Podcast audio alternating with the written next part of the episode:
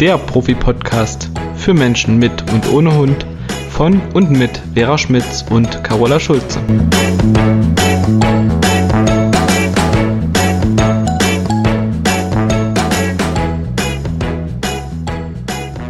Einen wunderschönen guten Morgen, meine liebe Vera. Einen sonnigen guten Morgen, liebe Carola. Ja, und dann sind wir wieder beim Wetter. Ja, aber ist ja auch nicht. Ist es ja ist sonnig, heiß und schön und ich habe so gute Laune. Ach ja, Gott, ich liebe das. Ich würde am liebsten mit dir draußen sitzen und würde den Podcast draußen aufzeichnen, aber ähm, erstmal Auch. ist die Stattdessen müssen wir Internetverbindung. immer die Fenster zumachen. Ja, und die Internetverbindung ist draußen nicht so stabil und dann kommen halt die ganzen Außengeräusche mit dazu. Aber gut, Ja, leider, leider. dafür ist es hier drin noch schön kühl. Ja, bei mir geht's auch noch. Bei dir auch noch kühl. Du Mhm. hast ja unterm Dach, gell?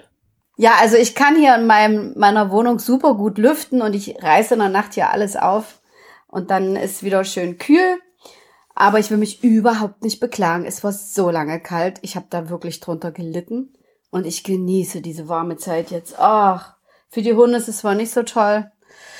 Man merkt's auch, die sind etwas verhaltener, aber ja, es ist halt fast Sommer und für mich darf es noch lange so schön bleiben. Kann man doch gut fürs Training nutzen. Also mir fällt das immer auf, dass ähm, bei warmen Temperaturen ist es viel einfacher, zum Beispiel Leinenführigkeit zu üben und das, was dann gut klappt, auch positiv zu verstärken. Mhm. Ähm, also von daher kann man oder Bleibübungen, ne? In Gruppen mache ich ganz gerne bei warmem Wetter Bleibübungen, Impulskontrolle und sowas. Fällt Ja, den Hunden auch. dann einfacher, ne? Wenn es irgendwie kalt ist, dann haben die wenigsten Hunde schon keine Lust und wenn es dann auch noch geregnet hat oder nass ist, haben viele Hunde keine Lust, sich hinzusetzen, äh, geschweige denn abzulegen, was man ja auch berücksichtigen darf für die Mensch-Hund-Beziehung. Da könnten wir doch schon gleich mal den Bogen kriegen, über welches Thema wir heute sprechen wollen. Das da wäre, wie finde ich den richtigen Mensch-Hund-Coach, beziehungsweise den richtigen Hundetrainer, die richtige Hundetrainerin. Ja, wobei da natürlich schon die Krux liegt, ne? Es sollte kein Mensch sein, der nur den Hund trainiert, sondern vor allem Genau. ein Mensch, der die Menschen trainiert. Und ähm, ich sage So immer, was ich, genau, was ich inzwischen, wir machen es ja jetzt schon seit 16 Jahren, ne? Was ich immer wieder feststelle, ist, ähm, dass das Allerwichtigste ist, dass der Mensch, der sowas macht, nicht nur ein Herz hat für die Hunde, also für die Tiere, sondern auch für den Menschen, der da zu ihm kommt. Das finde ich so, so wichtig. Und dass die Chemie zwischen äh, beiden stimmt, zwischen dem Trainer und Ja. dem, oder dem Coach und dem Menschen. Und das ist leider nicht immer gegeben. Also ich weiß nicht, ob du das auch hörst von den Kunden, nicht von allen, aber viele waren ja schon in anderen Hundeschulen und die erzählen mir dann oft, dass die so herablassend behandelt werden oder dass denen Vorwürfe gemacht werden, ja, wie konnte man sich denn so eine Mhm. Rasse nur anschaffen? Ja, der Hund ist jetzt da. Und ich kann ja deswegen Genau. jetzt nicht noch einen Vortrag halten, äh, wie blöd das war. Natürlich, ich war ja auch blöd und habe mir einen Hoverboard geholt. Würde ich nie wieder tun mit dem Wissen, was ich heute habe. Und schon damals wurde mir ja nach relativ kurzer Zeit klar, dass es eine blöde Idee war. Aber der Hund ist jetzt da und dafür sind wir ja auch da, dass wir den Menschen begleiten und unterstützen dabei, dass das Zusammenleben auch mit diesem Hund so entspannt wie möglich wird. Auch wenn es vielleicht nicht unbedingt eine günstige Konstellation ist. Ja, was nützt das da noch Vorwürfe zu machen? Wir sind im Hier und Jetzt und müssen gucken, dass wir da künftig irgendwie gut mit umgehen. Ne? So sieht's aus. Vor allen Dingen, ähm, wenn man oder wenn, wenn ich das dann erkläre, klar, darf man auch mal sagen, hm, war vielleicht nicht so, ne, die beste Entscheidung. ähm, das ist aber den Menschen ja meistens auch schon klar. Nein. Äh, und viele Menschen sagen ja dann, oh, ich mache alles falsch. Und dann sage ich, nein, du brauchst dir keine Vorwürfe zu machen, denn du tust alles oder hast bisher alles nach bestem Wissen und Gewissen getan.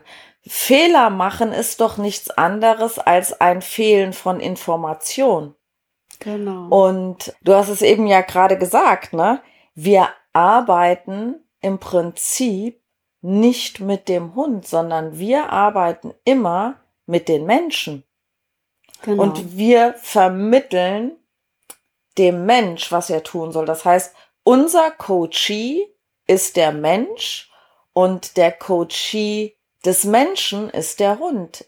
Mhm. Ne? Wir gehen den Umweg ja über den Mensch. Der muss verstehen, was er tun darf und vor allen Dingen dieses Verstehen. Es, es macht ja nicht viel Sinn, wenn ein Trainer oder eine Trainerin dir sagt, ja, du musst das so und so machen. Nee. Ich finde, man darf verstehen, weshalb man etwas machen soll. So, Unbedingt. ich habe ein Beispiel. Das ist schon lange her, war auch ein Hoverwartrüde.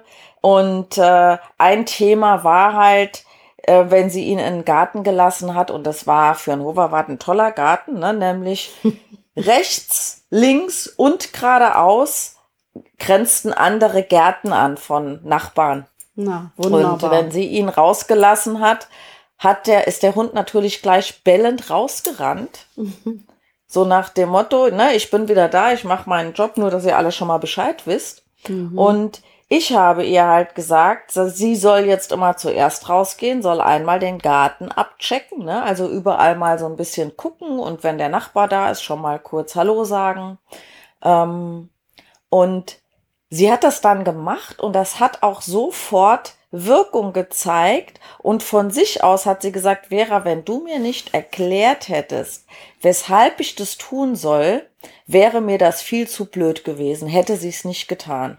Genau, du kommst dir blöd vor, wenn du äh, das tust, was eigentlich der Hund als selbstverständlich annimmt äh, und dann auch macht, weil wir wären nie auf die Idee gekommen und genau das gleiche habe ich mit Tommy damals übrigens auch gemacht, einmal durch den Garten zu latschen. Ich sag dann immer spaßeshalber noch, pinkeln musst du nicht, wenn du durch den Garten gehst, weil auch das machen die Hunde ja dann ganz gerne, mit ihrem Urin dann erstmal noch eine Marke setzen und das zu unterstützen. Ich bin jetzt draußen, aber ich sage halt immer, fass mal was an und guck mal irgendwie hinterm Baum, grüß mal freundlich den Nachbarn. Na klar kommt man sich da bescheuert vor, aber erstmal kann man es ja kommunizieren. Ich habe da eine Hundetrainerin, die hat mir das so erklärt. Und da ist das Verständnis wichtig, wenn ich das weiß und dann auch noch merke, wie das funktioniert, wie toll die meisten Hunde darauf schon reagieren. Das, dann machen die das auch automatisch. Ähm, und dann gilt es halt, das auf viele andere Situationen zu übertragen und zu sagen, mach es auch an der Stelle und an der Stelle und an der Stelle, damit es für den Hund verlässlich wird. Und ja, das ist also ein ganz wichtiger Punkt. Aber wir wollen ja heute ähm, vor allen Dingen dar- darüber sprechen, mh, ohne jemanden äh, schlecht zu machen oder mit dem Finger auf jemanden zu zeigen. Wie findet man denn jetzt äh, einen guten Trainer, der zu einem passt? Und äh, was sollte der halt äh, für Voraussetzungen mitbringen, damit das dann auch wirklich nachhaltigen Erfolg bringt? Und äh, das ist Genau. natürlich nicht so einfach, weil der Markt ist ja riesig und äh, die Hundeschulen, finde ich, sind in den letzten Jahren wie Pilze aus dem Boden geschossen. Manche Oh ja. verschwinden Hm. auch wieder, aber viele sind halt äh, etabliert. Und wir hören natürlich meistens nur die negativen Berichte, wobei man da auch vorsichtig sein muss. Äh, die Leute versuchen sich selbst ja auch immer ins rechte Licht zu rücken und gerne die Schuld an andere abzugeben, also auch an den Hundetrainer. Ja. Macht bestimmt der eine oder andere auch mit uns. Das ist mir völlig bewusst. Aber Ja. trotzdem sprechen wir heute mal darüber, was ist denn wichtig, was sich die Leute genau anschauen sollten, ähm, damit jeder mal ein Gefühl dafür bekommt, äh, wie so ein Hundetraining oder so ein Menschentraining ablaufen sollte, damit es dann auch wirklich in, auf allen Gebieten nachhaltigen Erfolg gibt und der Hund einem dann auch glaubt, dass man ab sofort tatsächlich ähm, gut führen kann. Und das ist halt leider oft nicht der Fall. Also wir beide erleben das ja wahrscheinlich ganz oft, dass die Leute dann zu uns kommen und wir fragen ja immer, was hast denn bei dem anderen Hundetrainer gemacht? Wir sind ja meistens nicht die erste Hundeschule oder oft nicht, also meistens weiß ich nicht. Aber ich erlebe das sehr, sehr oft, dass die Leute sagen, na ja, ich war da schon mal in ein, zwei, drei, das schärfste waren glaube ich zwölf Hundeschulen vor mir. Okay, Ja, das, das hatte ich noch nicht. schon ganz lange her. Das war in Berlin. Also die Berliner sind zu mir nach Aber so die gekommen. letzte, Oh ja, die letzte, die letzte Hoffnung, Hoffnung. die allerletzte genau, Hoffnung. das hören wir öfter. war natürlich ein großer Druck, der damals auf mir lastete, weil ich war auch gerade neu im Geschäft. Aber ich habe gewusst, wir hatten eine Top-Ausbildung und äh, ich gebe jetzt alles. Und der Grund ist halt, dass die meist oder dass diese Hundeschulen es oft nur über Konditionierung versuchen, den Hund zu bestechen mit Leckerlis und direkt reingehen in die Situation und dort versuchen, irgendwas zu ändern. Machst du die ja, Erfahrung das ist auch, auch? die Erwartungshaltung, ja, das ist auch Ja. die Erfahrungshaltung, die viele Kunden haben. Nehmen wir mal Genau. so den Klassiker, Hundebegegnungen. Mhm. Ähm, ich ich habe das schon erlebt, dass die Menschen mächtig enttäuscht waren, wenn sie zum äh, Anamnesegespräch, also zum Erstgespräch zu mir kamen, dass ich dann nicht irgendwie fünf andere Hunde parat hatte, mit denen man Ja. das üben kann. Und ist bei mir das ist nämlich schon der nächste Punkt oder einer der Punkte, ähm, dass ein Training bei einem Problem immer mit einem Einzeltermin starten sollte. Ich möchte mir doch erstmal ein Bild machen, was da überhaupt los ist, wie der Mensch und der Hund zusammenleben, was im Alltag los ist, damit ich überhaupt die richtigen Tipps geben kann Ja. und ähm, nicht direkt an dem Problem arbeiten. Das kommt ja meist erst, wenn das Fundament aufgestellt ist und ich muss erst mal wissen, was läuft denn bei denen schon gut? Wo dürfen wir noch was ändern? Und was kann der Hund schon? Oder wo sind Hund und Mensch schon gut? Genau. Und, ähm, deswegen ist das ab beim ersten Mal noch nicht so, ne, dass da irgendwie andere Hunde sind, wo wir Hundebegegnungen üben. Und ehrlich gesagt, ich mache das auch dann lieber im reellen Leben und nicht mit gestellten Probanden. Genau. Das mache ich nur, wenn es ganz extrem ist. Mhm, genau. Und wie du schon sagst, gleich in einer Gruppe zu starten, das sprengt den Rahmen der Gruppe, frustriert den neuen Menschen und den neuen Hund meistens extrem und die anderen nervt es, weil die natürlich schon auf einer ganz anderen Ebene trainieren. Die hatten in der Regel Einzeltraining, die wissen, um was es geht, die wissen, wie sie reagieren müssen, ihren Hund handeln können und für die ist es dann auch schwierig, wenn da wenn es denn so wäre, ein neues Mensch-Hund-Team ist, ähm, die halt mit einem Paket an Baustellen kommt, die einfach nicht in so einer Gruppenstunde äh, geklärt werden können. Natürlich beantworten wir auch Fragen, aber eine gute Hundeschule sollte auf jeden Fall ein Einzeltraining anbieten und auch immer die Option für einen Hausbesuch. Muss nicht zwingend sein, aber ein Hausbesuch ist so aufschlussreich und bietet uns Mhm. Eine Menge an Erkenntnissen, weil wir dann genau gucken können, die Leute erzählen ja immer viel oder versuchen es dann noch immer ein bisschen anders darzustellen, wenn wir genau sehen, wie reagiert der Hund zu Hause, was macht er da so, was hat der für Privilegien oder auch nicht, was gibt's für Regeln, was gibt's für Grenzen. Ich finde, das kann man bei so einem direkten Besuch zu Hause am allerbesten sehen. Und das sollte ein guter Hundetrainer, finde ich, unbedingt mit im Angebot haben. Ja, wobei man das tatsächlich auch online lösen kann. Ne? Also Oder so. Ich Mhm. finde, äh, ne, man kann ja mit dem Handy durch die Wohnung laufen Ja. und kann das filmen, auch wenn es jetzt um eine Besuchersituation geht. Ähm, dann organisiere ich das halt, dass da jemand ist, der das filmt und dann bin ich nämlich als verändernder Faktor gar nicht vor Ort. Das macht es teilweise ein bisschen einfacher. Ne? Sonst haben wir wieder diesen typischen Trainer-Vorführeffekt. Macht er ja heute gar nicht. So, ne? Das Kennst du stimmt. bestimmt auch. Natürlich. Aber trotzdem gebe ich dir recht, dass das auf jeden Fall aufschlussreich Genau. Also ob jetzt online oder vor Ort, man sollte auf jeden Fall oder der Trainer sollte sich auf jeden Fall einen Überblick beschaffen über häusliche Strukturen und Gegebenheiten, Regeln, Grenzen.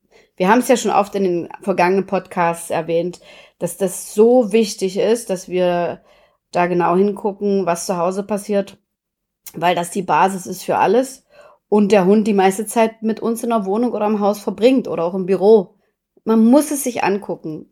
Weil oft sagen die Leute zu mir, zu dir bestimmt auch, ach, da läuft alles super, da ist der total entspannt. Ja, weil meistens alles nach seiner Pfeife tanzt. Und Ja, dann genau. ist auch alles gut, ne? Alle sind brav.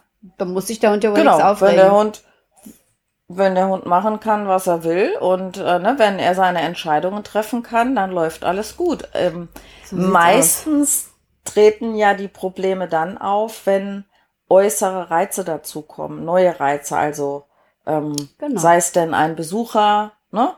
Ähm, hat man vielleicht nicht unbedingt. Also es gibt auch ganz viele Leute, die einfach sagen, ja, Besuch haben wir nicht so oft. Mhm. Aber mhm. wenn ich keinen Besuch habe, kann ich auch kein Problem haben, wenn Besuch kommt. Das ist genauso wie, mhm. ähm, wenn ich meinen Hund nur frei laufen lasse, dann kann ich kein Problem mit Leinenführigkeit haben. Ja, so muss man, ja, muss man ja mal so sagen, ne? Absolut. Ähm, und was ich eben noch finde, wo du vorhin das Gruppentraining äh, angesprochen hast, mh, mm, in einem Gruppentraining ist eben dieses individuelle nicht so möglich. Du hast ja schon gesagt, klar beantworten wir auch Fragen, aber der das Mensch-Hund-Team, was neu dazukommt, was jetzt bei uns mit Training anfängt, der darf ja erstmal auch lernen, wie er gewisse Dinge umsetzt. Genau. Ne, das heißt, wie machen wir Leinenführigkeit? Wie korrigiere ich den Hund, wenn er aus dem Sitz ne, wieder aufsteht? Ähm, wenn es äh, jetzt in der Gruppe mal apportiert wird, ähm, dann fange ich ja in der Regel, es sei denn, es ist ein Apportierkurs und man fängt mit allen neues Apportieren an, dann ist ja wieder was anderes, wenn das so ein themenbezogener Kurs ist. Aber ansonsten ähm, wir nutzen das ja auch mal, um Übungen in die Gruppe einzubauen, dass wir die Hunde apportieren lassen. Und ähm, wenn jetzt ein Hund noch gar nicht apportieren kann, dann passt das nicht. Dann müsste ich mich ja zu sehr um dieses eine Mensch-Hund-Team kümmern und das ist den anderen gegenüber ungerecht. Plus, es darf ja erstmal alles ohne Ablenkung funktionieren. Das heißt, die Gruppe kommt im Prinzip erst dann ins Spiel, also erst dann macht es Sinn, wenn ich ohne Ablenkung ganz viele Dinge kann, ich als Mensch und auch der Hund weiß, worum es geht, was möchte der Mensch von mir, dann wird eine Gruppe sinnvoll genutzt, um das Erlernte unter Ablenkung zu üben. Ganz so sehe genau. ich das mit dem, mit dem Gruppentraining. Ganz genau. Weil es geht ja darum, halt dann souverän und sicher zu handeln in bestimmten Situationen und gerade unter diesen Bedingungen der großen Ablenkung. Und dazu ist eine Menge Wissen vonnöten, weil Wissen von, also wenn ich hier noch Wissen habe und weiß, wie ich äh, da entsprechend reagieren muss, dann habe ich ein ganz anderes Auftreten als Mensch. Viel sicherer und souveräner. Und das ist halt so eine ganz wichtige Kiste. Und deswegen, das kann man in einer Gruppe einfach nicht leisten. Finde ich es auch wichtig mit diesem Einzeltraining. Genau. genau. Dann ähm, wird in einigen Hundeschulen, haben wir das schon gesagt, nicht individuell und beziehungsorientiert nee, gearbeitet. Das hatten wir, wir, nur in Bezug auf die Gruppe gesagt, ne? Genau, genau, genau. Das ist aber ein ganz wichtiger Punkt, dass nicht alle über einen Kamm geschoren werden oder so ein Schema aufgedrückt äh, kriegen, höre ich oft ganz oft. Ne, und dass nicht geguckt ja. wird, äh, wie dieser Mensch tickt und was ist rassespezifisch für äh, Voraussetzungen da sind, äh, auf die man eingehen muss. Und das ist so ein ganz wichtiger Punkt, der unbedingt beachtet werden sollte, dass es wirklich individuell ist und äh, nicht alle nach dem gleichen Schema quasi trainiert werden. Das funktioniert einfach nicht. Ja. Jeder Mensch bringt eine andere Voraussetzung mit. Jeder Hund hat eine besondere Persönlichkeit und bringt andere Voraussetzungen mit. Und deswegen ist es ja so wichtig, dass man sich da im Einzeltraining genau einen Überblick verschafft, ein paar Tests macht und ein Gespür dafür bekommt, was da zwischen Mensch und Hund läuft oder halt nicht läuft, woran das liegt, dass man die Gründe erforscht, die Ursachen, dass man nicht nur eine Symptombekämpfung macht. Und das ähm, ja ist also ein super, super wichtiger Punkt, dass man sich dessen bewusst wird, dass es halt bei jedem Mensch-Hund-Team irgendwie andere Aspekte gibt, die es zu berücksichtigen gilt.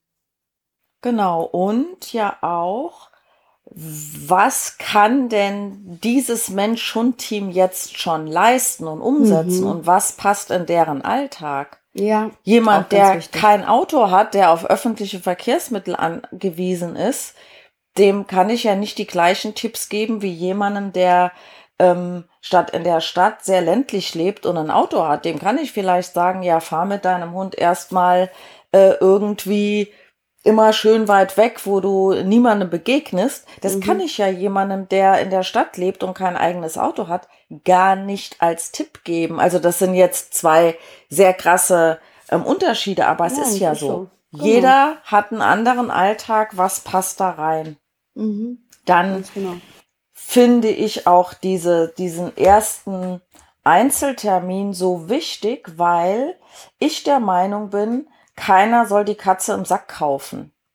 Also, das heißt, ich gebe jemandem damit ja auch die Möglichkeit, mich kennenzulernen und meine Methode, meine Art und Weise, wie ich Inhalt vermittle, wie ich vorgehe und welche nächsten Schritte sind denn bei dir nötig? Also bei jemandem, wo ich feststelle, hey, die Hausregeln, die stimmen, wenn der Hund auf die Decke geschickt wird, der macht das, der, der hat ein gutes Grundgehorsam schon. Da fange ich ja anders an, als bei jemandem, wo ich noch bei Bienchen und Blümchen anfangen muss. Und sind wir mal ehrlich, wie viele Hunde gibt's? Die sind fünf Jahre und die können noch nicht mal ein einfaches Sitzbleib. Mhm. Ja, mal davon einige. abgesehen, dass ähm, wir uns schon auch darüber bewusst sein müssen, dass ein Hund, der gut erzogen ist, nicht zwingend ein Sitz, ein Platz oder ein Bleib muss, sondern meiner Meinung nach ist ein gut erzogener Hund immer einer, der in der Öffentlichkeit nicht negativ auffällt. Denn ist mir doch egal, ob der neben mir steht oder ob der sich aufs Signal hinsetzt. Mhm. Genau. Muss ich ja nicht unbedingt. Mhm. Aber diese Dinge, diese, diese Grunddinge sind einfach im Alltag auch gerade am Anfang super hilfreich. Ja. Und ich übe damit ja auch meinem Hund zu vermitteln, wenn ich etwas von dir möchte, dann habe ich auch den Atem so lange, bis du das tust und nicht, ich sag's dir dreimal, dann machst du es nicht und jetzt höre ich wieder auf. Ja, ist auch egal, genau. genau. Und da kommen wir nämlich an einen Punkt, wo es um die Beziehungsstruktur geht. Mhm. Ne, also, dass wir hier, ja, partnerschaftliches Training, ne, man muss immer gucken, wie ist das definiert. Ähm, man benutzt ja die gleichen Worte und jeder hat darunter eine andere Definition.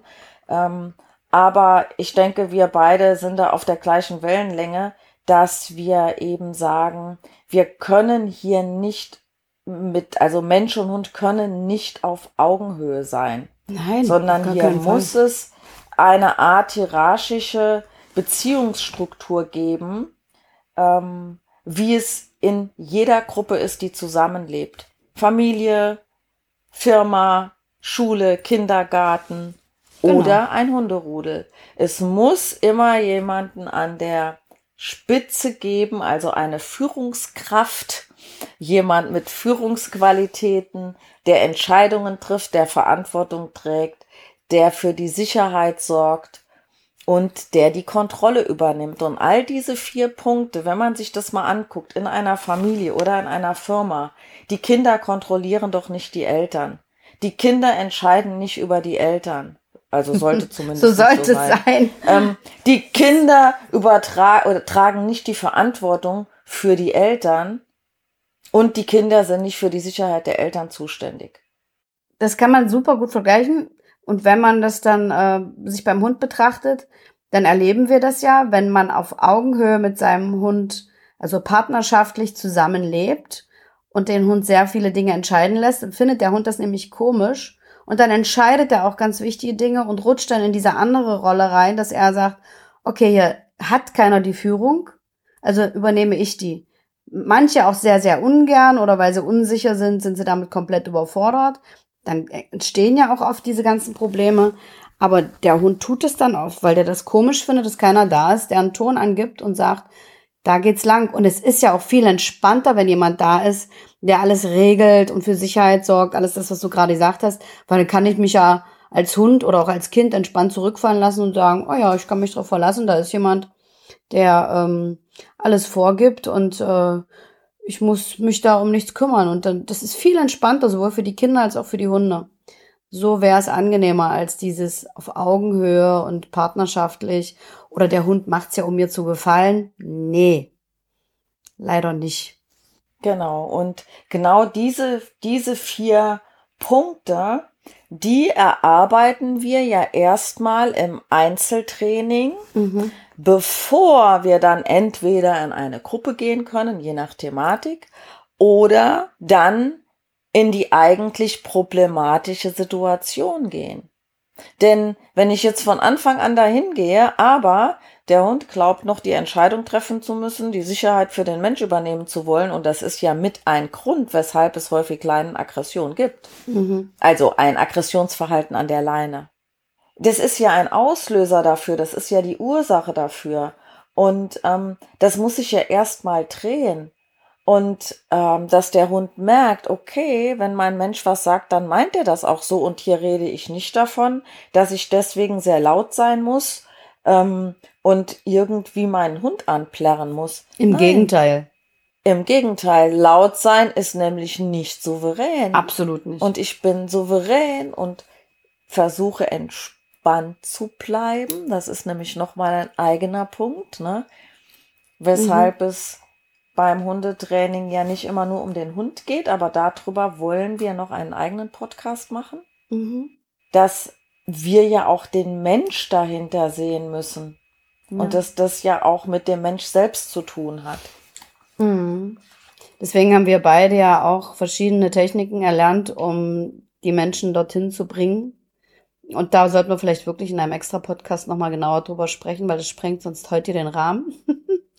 Aber was ich noch ganz wichtig finde, meine liebe Vera, da stimmst du mir sicherlich zu, ist halt, ähm, dass äh, auch nicht alle Techniken zu jedem Menschen passen. Ähm, es gibt ja auch bestimmte Sachen, wo der Mensch halt körperlich äh, den Hund führen, anleiten oder auch mal eine Grenze setzen muss. Und ich frage die Leute immer, ist alles in Ordnung mit Knie, Hüfte? Was haben sie denn Ja. noch so? ähm, Rücken. Rücken, ja, genau. Und es gibt ja viele, viele Leute, die da ein Problem mit haben oder vielleicht auch schon ein künstliches Gelenk. Und das muss man halt auch berücksichtigen. Und da muss man neue Strategien entwickeln. Wie kann ich es denn trotzdem schaffen, dem Hund da auch mal körperlich eine Grenze zu ziehen? Und deswegen ist es super wichtig, dass, was wir vorhin schon gesagt haben, dass da nicht eine Technik auf jeden Menschen und auf jeden Hund drüber gestülpt wird. Weil es passt nicht immer. Nein. Und ähm, also ich meine, ich weiß es von dir ja auch, deswegen sage ich jetzt wir. Wir haben ja nach unserer Ausbildung beide noch viele, viele Fortbildungen auch gemacht Genau. ähm, bei anderen ähm, Hundetrainerinnen und Verhaltenstherapeutinnen und wie sie sich nennen. Mhm. ähm, und auch Blicke auf andere Techniken, auf andere Methoden geworfen. Und ähm, man lernt bei allem dazu. Manchmal, so will ich es nicht machen. Oder, ah, okay, das wäre auch nochmal eine Möglichkeit, wie man so etwas tun kann. Das heißt, wir haben eine, ich sag mal, wie so eine Toolbox mit ganz vielen verschiedenen Möglichkeiten, wo man Mhm. einfach sagen kann, ah, okay, das ist bei dem Menschen nicht möglich. Dann habe ich noch die und die Möglichkeit, auf die ich zurückgreifen will. Und man darf ja auch sagen, dass es ja unter diesen vielen äh, Trainern und Coaches, die sich auf die Fahne geschrieben haben, Mensch-Hund-Teams zu helfen, ähm, ja, ich sag mal, so ganz grob die gibt, die man so in der Szene die Wattebauschwerfer nennt. Also da ist es schon zu viel, wenn der Hund ans Halsband kommt, ne? Ja. Oder man darf sich nicht vor den Hund stellen, das grenzt schon an Tierschutz. Und Mhm. ich sag mal, meine Güte, also ähm, ich darf doch meinem Hund eine Grenze setzen, die er versteht. Vor allem der Und Hund macht sie ich auch oft mit seinem Menschen. kommunizieren. Ja, Genau, genau. So, ne? Wir beobachten das ja bei den Hunden, dass die genau das tun. Und dann soll ich es nicht machen dürfen? Na, in was für einer Position bin ich denn da? Ist doch Käse. Ja, ne? Ähm, also, dass man aber auch sieht, dass es Trainingsmethoden gibt, wo es eben überwiegend über Grenzen setzen geht. Mhm. Und das, ja, für manche ist das in Ordnung, für manche passt das. Ich weiß, ich hatte mal eine Frau mit einem Jagdhund im Training, die war Anwältin, die wollte ihren Hund mit in die Praxis nehmen und ähm, die sollte ihren Hund halt ignorieren, weil der die ganze Zeit gejabbelt hat und äh, nur Töne von sich gegeben hat und weil das war für sie in der Praxis, sage ich, in die Kanzlei. Das mhm. war für sie ähm, nicht so gut. Und ähm, naja, bevor ich anfange, den Hund heftig zu, körperlich zu korrigieren, indem ich ihn mit Wasser vollspritze oder indem ich ihm irgendwas vor die Fü Füße werfe, ähm, versuche ich es auf die sanfte Methode, aber da muss der Mensch ja mitspielen. Er muss ja auch da einen langen Atem zeigen. Und ähm, die war dann irgendwie zwei oder dreimal da und ich wollte es ansprechen und sie hat dann gesagt, ja, sie war mit ihrem früheren Hund bei einem Jagdhundetrainer, das ist ihr zu soft, sie geht lieber mal wieder dahin. Dann sage ich, wunderbar, dass Sie das ansprechen. Ich hätte es heute auch getan. Ich glaube, das passt nicht so ganz, weil mhm. wir können nur zum Erfolg kommen, wenn das, was wir besprechen, auch umgesetzt wird. Und wenn was aus irgendwelchen Gründen nicht passt, versuche ich immer mit den Menschen eine Alternative zu finden. Ne? Nur Sprechenden kann geholfen werden. Also das ja. heißt, man darf sich auch austauschen und auch mal trauen, dem Trainer zu sagen, ähm, das ist von meinem Bauchgefühl nicht so gut, also offen dafür sein. Mhm. Ne? Also das finde ich, und das hast du ja ganz am Anfang angesprochen, dass es eben auch äh, angesprochen, angesprecht, mhm, angesprochen, dass es eben zwischenmenschlich passen muss, weil Hundetraining ist, ist ein sehr sensibles und auch intimes Training, weil wir ja wissen, dass Hunde Menschen ganz häufig spiegeln und wie oft fließen da Tränen, wenn mhm. die Menschen was erzählen und wie oft kommt es vor, dass da plötzlich Dinge angesprochen werden, die das Privatleben außerhalb vom Hund betreffen. Und da muss ich als Mensch-Hund-Coach ja mit umgehen können. Mhm. Und ähm, muss den Menschen ja sehen, wie er ist und wo er gerade steht und dass das eben auch zu seinem Leben gehört und dass es nicht nur um eine Technik geht, die da abgespult werden muss. Genau. Und das, liebe Vera, würde ich sagen, ist für unseren nächsten Podcast das Thema, ähm, dass wir also vielleicht mal genauer darüber berichten, was können wir denn noch zusätzlich zu dem, was wir in unserer Ausbildung gelernt haben, anbieten, damit äh, sich da beim Menschen was tut und er in der Lage ist, ähm, souveräner und sicherer und besser den Hund durch diese ganzen Situationen zu führen, weil es so, so wichtig ist, dass der Mensch erkennt, was bei ihm für Themen da sind, die der Hund, wie du gerade sagst, natürlich spiegelt und wie man an diese Themen rankommt und daran arbeiten kann, ähm, damit man sich äh, dann im Prinzip in diesen ganzen Situationen besser fühlt und das zieht sich durchs ganze Leben. Wenn man sich da mal ein bisschen reinkniet, ich sag ja auch oft das Spaß, ich bin wie so eine Psychologin. Und wie du gerade sagtest, die Leute schütten einem ja das Herz aus. Und ich erkenne mal relativ schnell, wo klemmt's denn da bei dem Menschen selber? Was hat er denn äh, für ein Thema in seinem Leben, was jetzt gerade durch den Hund nochmal so richtig hochkommt? Und da kann man so viel machen. Und ich würde mal sagen, ähm, das ist eine gute Möglichkeit, um nochmal einen Podcast zu füllen. Und dann können wir mal berichten, was wir da noch so anbieten können und wie wir da den Menschen helfen können, ähm, ja, ihre Mitte zu finden und äh, auf ein gutes Level zu kommen. Das ist doch ein schöner Abschluss, Carola. Mensch, Vera. Finde ich auch. Dann würde ich mich bei unseren Zuhörerinnen gerne noch bedanken, dass sie uns wieder ihr Ohr geschenkt haben, dass sie unseren Podcast, wenn er ihnen gefällt, gerne teilen, dass sich das rumspricht, spricht, dass wir noch mehr Mensch-Hund-Teams helfen können. Das wäre schön. Wir freuen uns immer über Feedback und ja. Anregungen und Fragen. Genau. Jetzt reicht's. Schluss, Cut, Ende. In diesem Sinne. Genieß noch den Tag und liebe Grüße. Das wünsche ich dir auch. Hab einen schönen Tag. Bis Juhu, bald. Bis ciao, bald, ciao. meine Liebe. Ciao.